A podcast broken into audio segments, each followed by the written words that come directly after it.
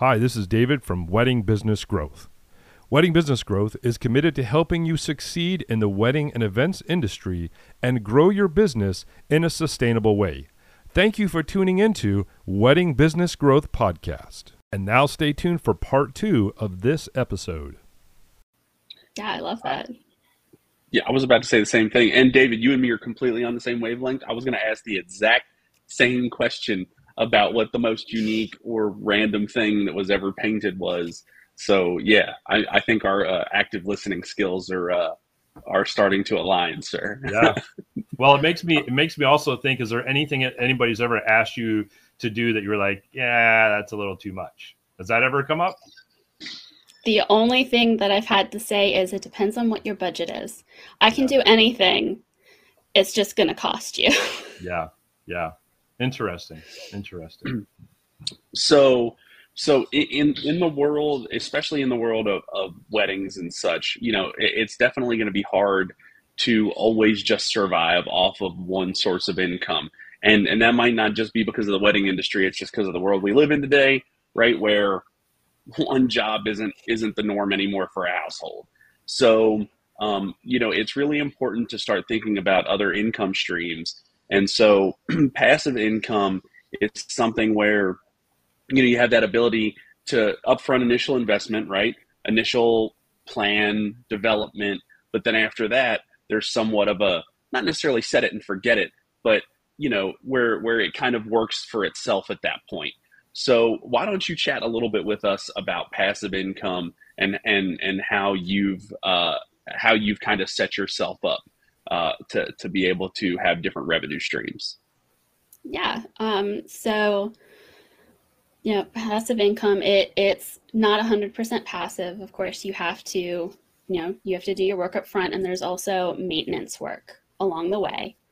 Um, but you you want to find something that doesn't eat up your time per customer that it would take the same amount of time or almost the same amount of time if you had 10 people buy it as if you had 100 people buy it.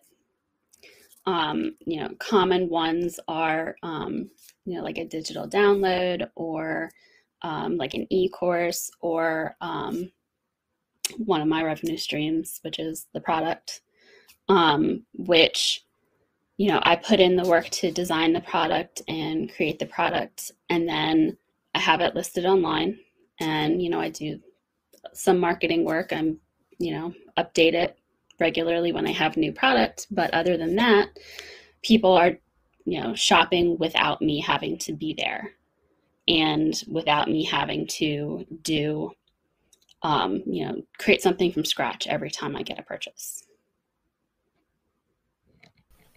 Interesting. Yeah. Um, so uh, i'm sorry. Um, just there there's a lot of like different types of of passive income um, but the the really the goal the the idea is that it's the work is all front loaded um, but one of the one of the things that you want to avoid is feeling like it has to be perfect before you launch it um, because that can be a real barrier. You want to do um, the, the term is a minimum viable product um, so think of it like do you're doing a beta launch. Then you see what your kinks are, maybe upgrade a little bit, add some extra content or extra value, and then you know do a relaunch, and you get to get it to a point where it's good, it's making income for you, and you don't have to go back and revisit it until you have some time, maybe during the off season. Um, you know, I, I think most wedding professionals sit around in November twiddling their thumbs um, thinking I need to book because that's where I get my income from. But you can use that time to develop some other income that um, kind of you can let it, you know, for the most part, run itself during wedding season and then put time into it when you have the time. One of the things you brought up is is uh, like a like a e, e download or like a course or something like that. And I think a lot of people, not just in our industry, but just a lot of people in general, um, sometimes feel like you know, who am I to put a course out or something like that? And I, I think it's it's worth diving into a little bit of understanding that um, no matter i mean unless you just at the very beginning of something then this might might not necessarily be applicable but if you've had any level of experience and success that means that there's somebody out there that wants to get to where you are even though you probably want to get where somebody else is which is light years further than where this other individual is but for every person that you want to aspire to get to, there's also somebody back there aspiring. And, and, and by back there, I just mean earlier on in their career. Um, or if we use the examples of chapters, you might be in your chapter six, you want to get to chapter 13, but somebody else is in chapter one that's nowhere close to chapter six yet. And that is your audience for your e product or your or your um, you know or your course or something like that. Have you found that that's kind of what makes sense in in putting those types of things together? Yeah, I think um, you know everyone has their skills that you know the things that they're particularly good at, and like especially if you think a, a little bit broader. Um, like a lot of people think, oh, I'm going to make a course for other DJs. I'm going to make a course for other photographers. Um, you could also think about, well, the people I already have as clients what might they want to learn? Um, or you could think about um, utilizing uh, a platform like a, a Skillshare or something where people are already there looking for something to learn, even just the basics. Um, and what can you bring to that platform and have the platform do a little work for you? yeah, I think you, you know it, it's so it's so difficult to find right that passive income solution too. Um, right, a lot of people just by default, it's it's like rental properties is a very huge source of passive income. Right, once once a year, once every so often, when you lose a renter, you go and you solution that. Um, right, some people are doing the Airbnb thing. Um, you know, those are those are some of the like largest sources of that. So when you were at, at what point in your development of your product did you realize that not only did you have something that was going to work for you, but th- that it was also going to be a passive income source? Or did you kind of have to learn while you were developing it that, hey, this is actually a solution that can be a little more passive where I can put in work at different periods of time, but it doesn't have to be an everyday thing? Like, how did you come to that, to that um, realization? Um, well, a lot of that um, came from trying to equalize my income throughout the year. Um, I have, you know, a couple months where like all of my clients are booking their wedding invitations and paying their deposits. And then I have some months where there's just not really much going on. Um, and I started trying to think of, okay, what can I do, you know, during the holidays and during the slower times during the wedding season to bring in income. And so I started doing things that could be Christmas related, commissions, um, and developing my product line. And so for me, I, I knew I needed another non wedding related way to get some income but I I didn't want to do the part time job. I've done I've done that. Mm-hmm. You know, I've done the the the corporate thing. I've I did part time retail. There was a period where I tried to do DoorDash, and I just it's not fun for me. I mm-hmm. wanted to do art. I love it. It was it's fun. So I really started to look for ways to take what I already had and repurpose it into a new revenue stream. I love yeah, that. I think, you know, that's something. Oh, sorry. Go ahead, Frank. Go ahead. I'll up to you. I, I was actually going to hand it off to you with this too, David. Um, this is something that David talks about all the time, which is reverse engineering, right? It's like, what is your end goal, and then work yourself backwards to get to that. And and so, I mean, I love that. You know, you started out with, I need to have a solution for these periods of time where the income is different than the rest of the year because I need something a little bit more level and then you worked yourself backwards to saying, okay, it has to involve my art product. What can I do? And then you solution that through. I mean, I, I think that's that's a great way of doing it. And like I said, that's that's a David thing. David talks about doing that all the time. What's your end goal? And work yourself back. Yeah, I mean, I mean, for me, once I realized being a go-go dancer wasn't going to make me any money, I had to, uh, I had to really make a change. No, I'm just kidding. I have never done that, and hopefully never have to. But no offense to anybody who does, by the way. Um, no, but seriously, I, I, some of the things I heard you guys say in in that last little segment. Uh, actually, what I love is you said, you know, I wanted to do something that wasn't necessarily wedding related, but you didn't get so far away from the core of what you do and you said okay let me let me take something that's like holiday related or theme related.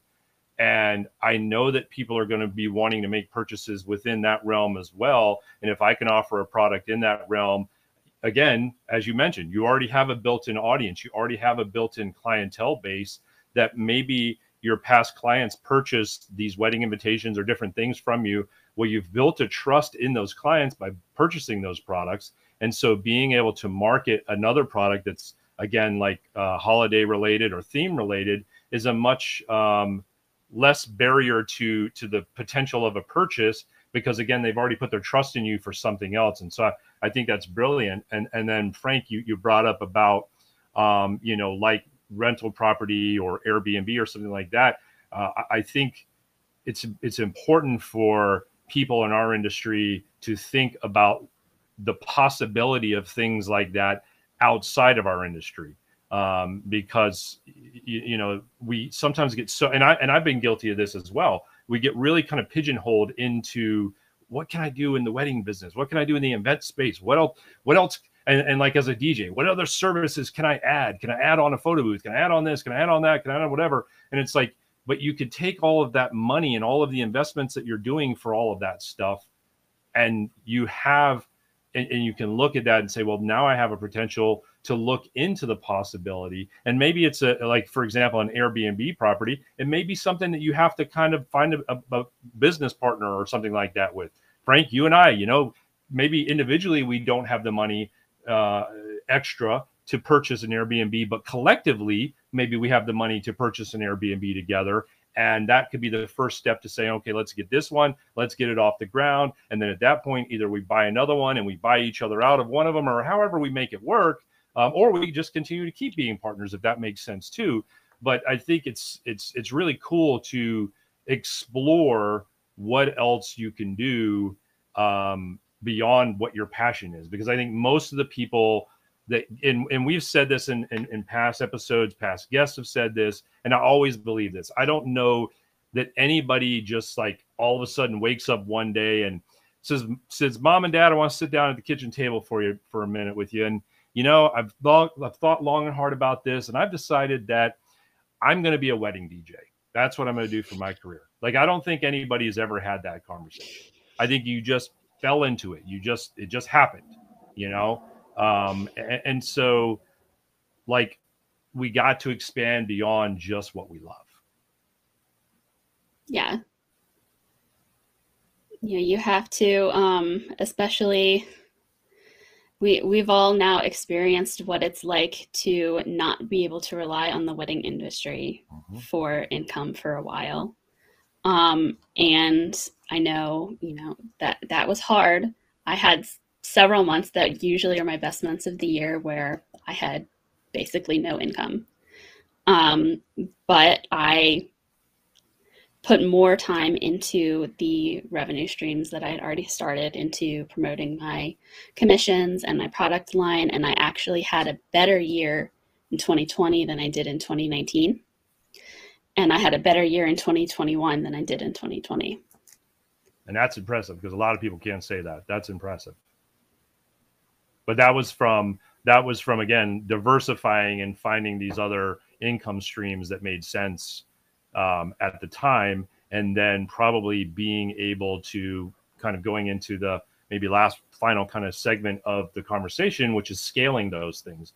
Um, scaling to me is so incredible. I, I, I when you are able to grasp the pro the how it works it revolutionizes revolutionizes your thought process forever Um, talk a little bit of maybe about how you were able to scale those different things as you as you kind of went from um, development to creation to now scaling those things.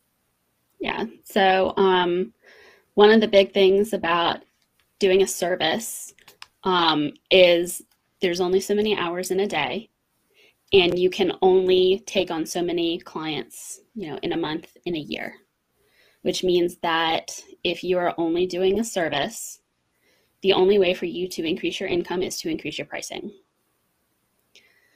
So if you want to continue to grow and um, continue to retain uh, a sane work schedule and be able to you know take a vacation or you know have the weekend have well most wedding professionals don't get their weekends off but have you know your your two days off whatever those two days may be during the week.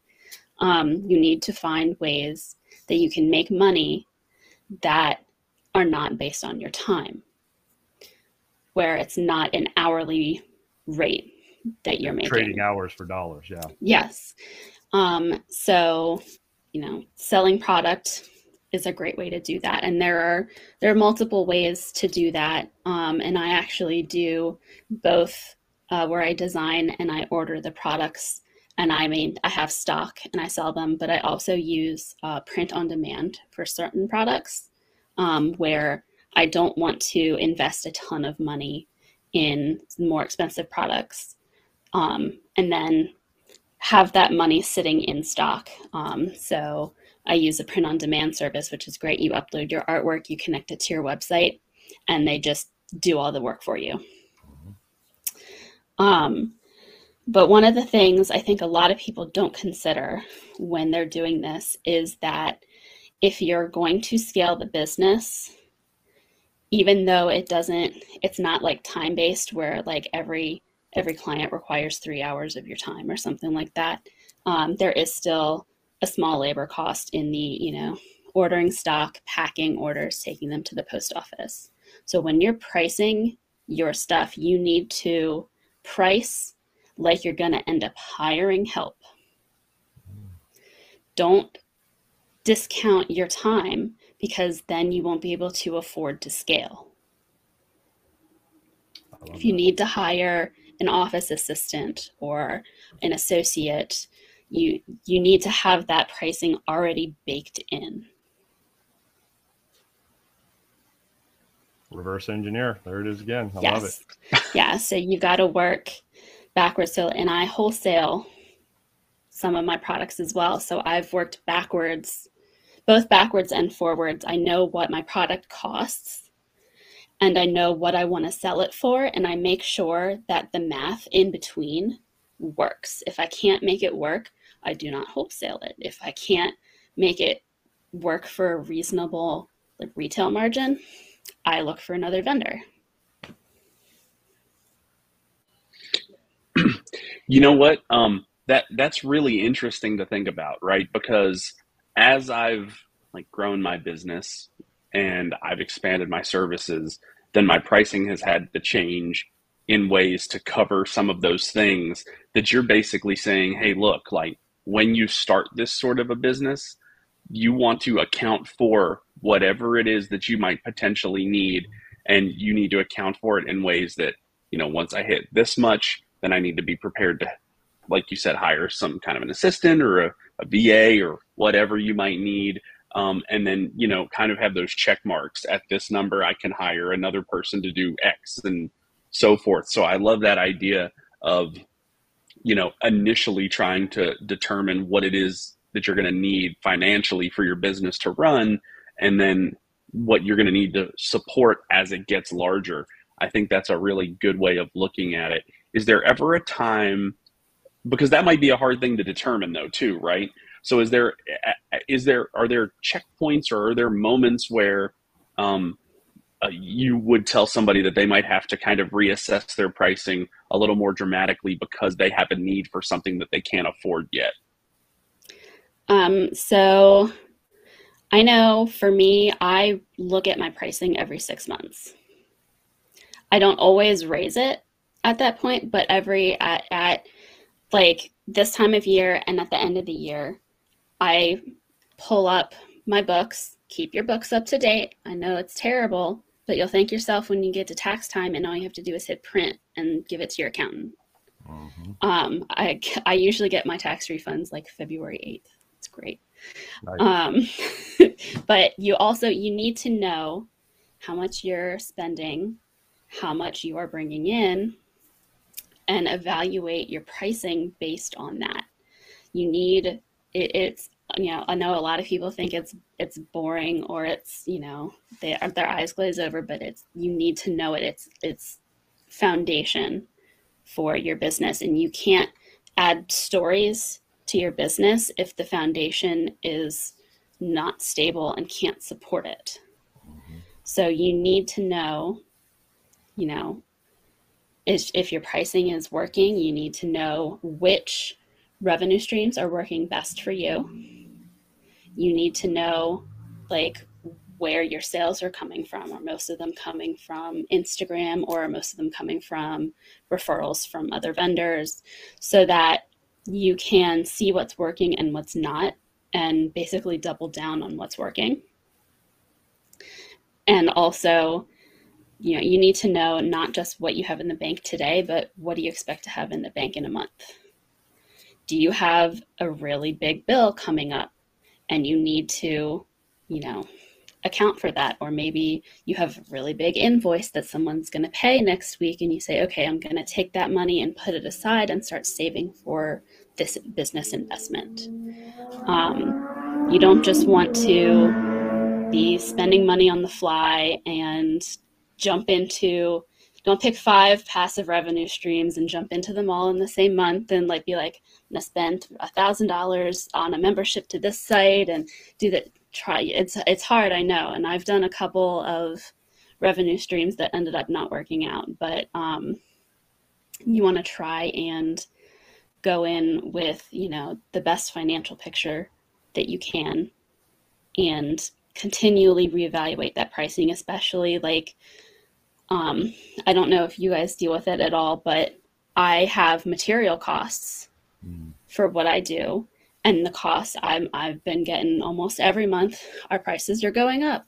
Our prices are going up. Shipping has gone up, and I have to, I have to to account for that, and then see, like, okay, that's affected my margin, so now I need to raise my price to to compensate. Yeah, yeah, I think I think it's important to to evaluate that stuff and uh, you know, I think some people get nervous about, you know, wanting to. Th- this is like, to me, this is like the the the dirty, brutal side of business, which is like, you just have to be absolutely honest with yourself and realize if you're not thinking about if you're not thinking in terms of where you want your business to be versus where your business is, you're always going to be in this hamster wheel of catch up. And if you can think more about terms of where you want your business to be, yeah, that might realistically not, you, you may evaluate that and you may realize, okay, I can't charge, you know, in my market, I can't charge $2,500 per event for the service that I offer. So I need to either adjust my plan or I need to understand that it's okay if I don't hit my plan in year one or year two, but I still have to be moving towards that plan because eventually that's where I need to be. And for longevity and for stability, I've got to be there. And if you're if you're afraid to do that, then you probably shouldn't get in business for yourself in the first place. I mean, I, I, that's really the, the cut and dry, easy, simple answer to that. Um, yeah. But if you but if you play this game where you're which most everybody in our industry plays this game of I'm new, I'm learning, I do blah blah blah blah, so I'm going to charge less than everybody else, and then inevitably what happens you charge less than everybody else you get all of this business you get burnt out because you can't handle all the business that you received and then most of the time you end up moving on instead of realizing yeah. that you know maybe if you maybe if you know you you found let's say you found a price point i'm new i don't know anything so i'm just using random numbers. So you charge $900 for your service. And the going rate for that same service most everywhere else is $1500 and you're significantly less than everybody else. Well, there's nothing wrong with maybe saying, well, let me charge 1,250." okay i'm not charging as much as everybody else. I'm falling into that i'm not there yet category. But i'm not so far down the line that number one it doesn't make sense. And number two from a business plan standpoint it doesn't even make sense you know? And yeah i just wish more people did that in our industry. Yeah and you like a lot of people I, I know especially with beginners um, i know even for me i was like why do they charge so much? That doesn't make sense to me. And you learn quickly why they do. Um, you know like if if i wanted to make a hundred thousand dollars in revenue a year and i can only take on you know 50 clients uh, there's that's the price point i have to charge. It's just math um, and you know you ha- you have to remember to account for all the costs that come along with that. Um, you know your revenue is not your income. Thank you. Thank you for saying that. Um, if you want to if you want to pay yourself a hundred thousand dollars you should probably aim for you know at least 1500 or 150000 in revenue. If you want to hire someone you need to keep going up. Right. Yeah So- yeah no, anybody who thinks that in order to make a hundred thousand dollars you just have to hun- charge a hundred thousand dollars already needs to go to uh, a basic business understanding class yeah See that you should make a course about that. There you go, Frank. you could do that. Frank, you should make a course about that, and that could be your passive income, man. you know what? Um, I, I don't. I don't know if I would be the right person. The course might be really short.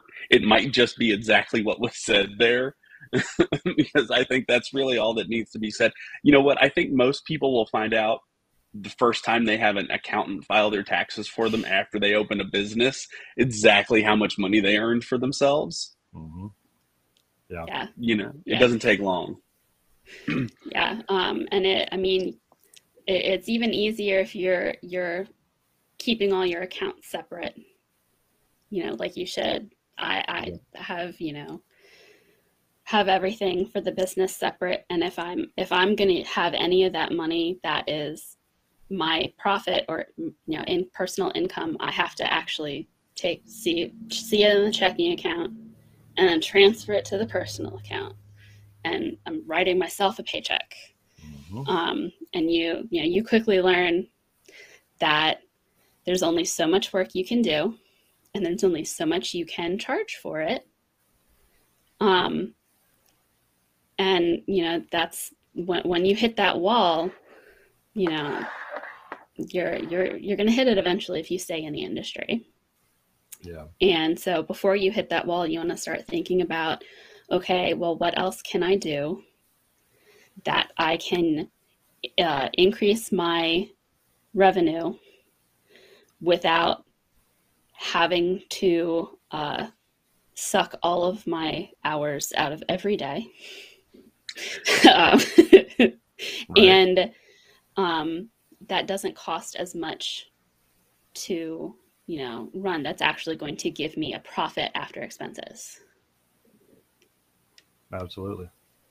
Absolutely. you know there was so much valuable information i think um, today that if you have watched this episode or, are listening back later and uh, you don't feel like you take anything from this you probably need to go back and listen to it a second time which will not only help us get another view but will also help you hopefully open up your uh, mind to some Yeah. things that are so important when you're when you're thinking about your business um, yeah, I, I I love today's talk. I think it was great.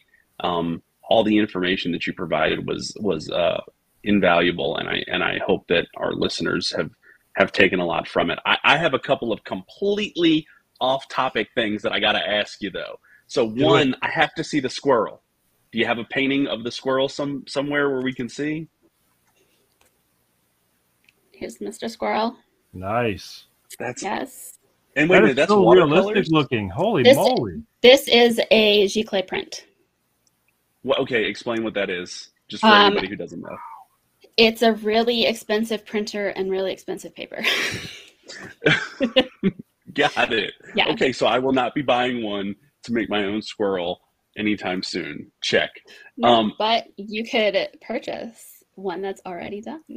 Ooh, and that please looks so let us- realistic. I can't get over how Thank you. realistic that looks. Yeah. Wow. um, that's one of the things that sets me apart even from a lot of the other watercolor artists in the industry is um, I am a little obsessive about detail.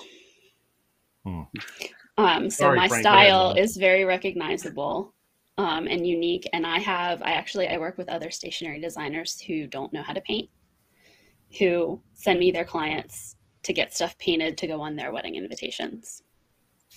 Um, That's that's awesome. and um, so one of the one of the things that I can do to make my income uh, more passive is, you know, I Mr. Squirrel here is he's from a wedding invitation, but I sell the print of Mr. Squirrel, and I didn't have to repaint him. I already did it the one time, um, and I own the copyright to that artwork, so I can reuse it and I have, you know, you've got to, you you own assets in your business.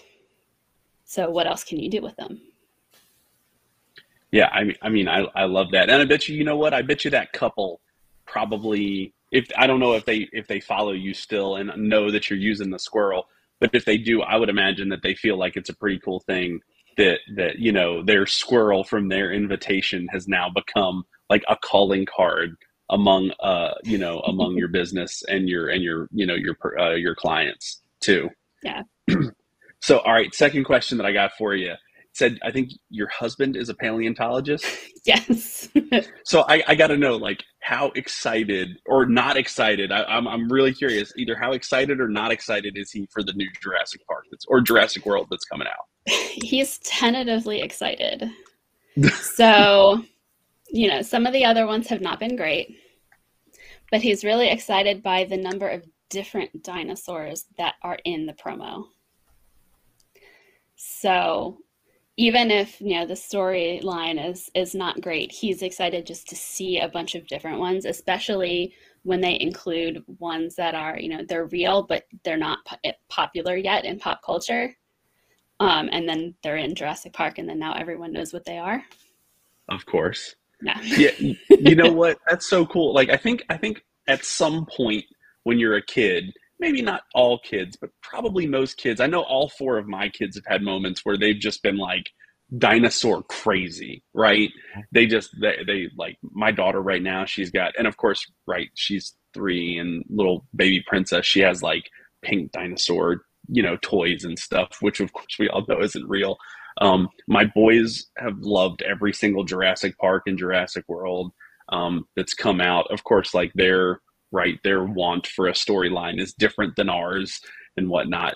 But uh, but yeah, I mean, when I saw the paleontologist thing, I just I was thinking to myself like, now's the perfect time. I got to know, does a paleontologist want to see Jurassic World or not want to see Jurassic World? Oh yeah, no, they like anything that popularizes, you know, his line of work.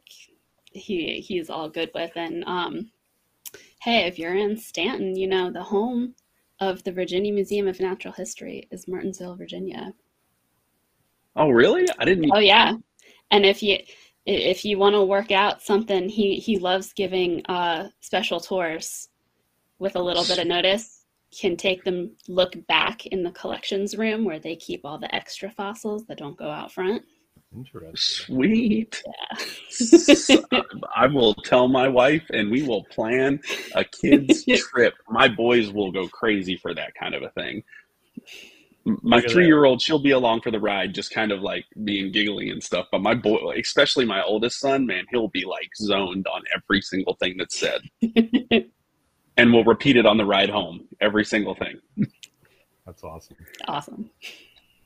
Well, thank you very much, Ashley. Thank you for joining us tonight. We really appreciate you being on the show.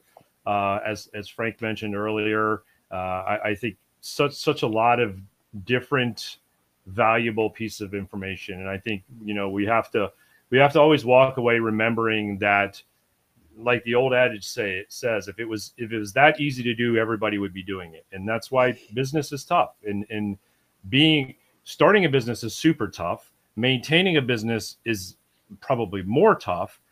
Being successful in a business is the toughest of all three. None of them are impossible, but they do take hard work and they do take seeking out knowledge to figure out how to get from where you are to where you want to be. And that's, you know, part of the reason why we started this show to hopefully have wonderful people like yourself come on with us and, and share some of the knowledge and experience that you've had throughout your career and, and hopefully being able to pass that on to somebody else whether they want to also come up with the next squirrel or if or if they want to do something totally different in the in the industry or a totally different industry and um, but but learn from the lessons that you shared so thank you very much for being with us tonight we really appreciate it absolutely thank you so much for inviting me this was a, a, a lot of fun thank you Thanks. frank do you want to close us out tonight man Oh, well, well, I don't know. Do we know who? Do we know who's up next? i don't But we don't know who's. We don't know who's up next. But if you join the WBG Community Text Club up above, right, you can get that update once we once we have that all figured out. Um, if you join our Facebook group, or if you follow us on YouTube or anywhere else, uh, you're going to get all that information as well.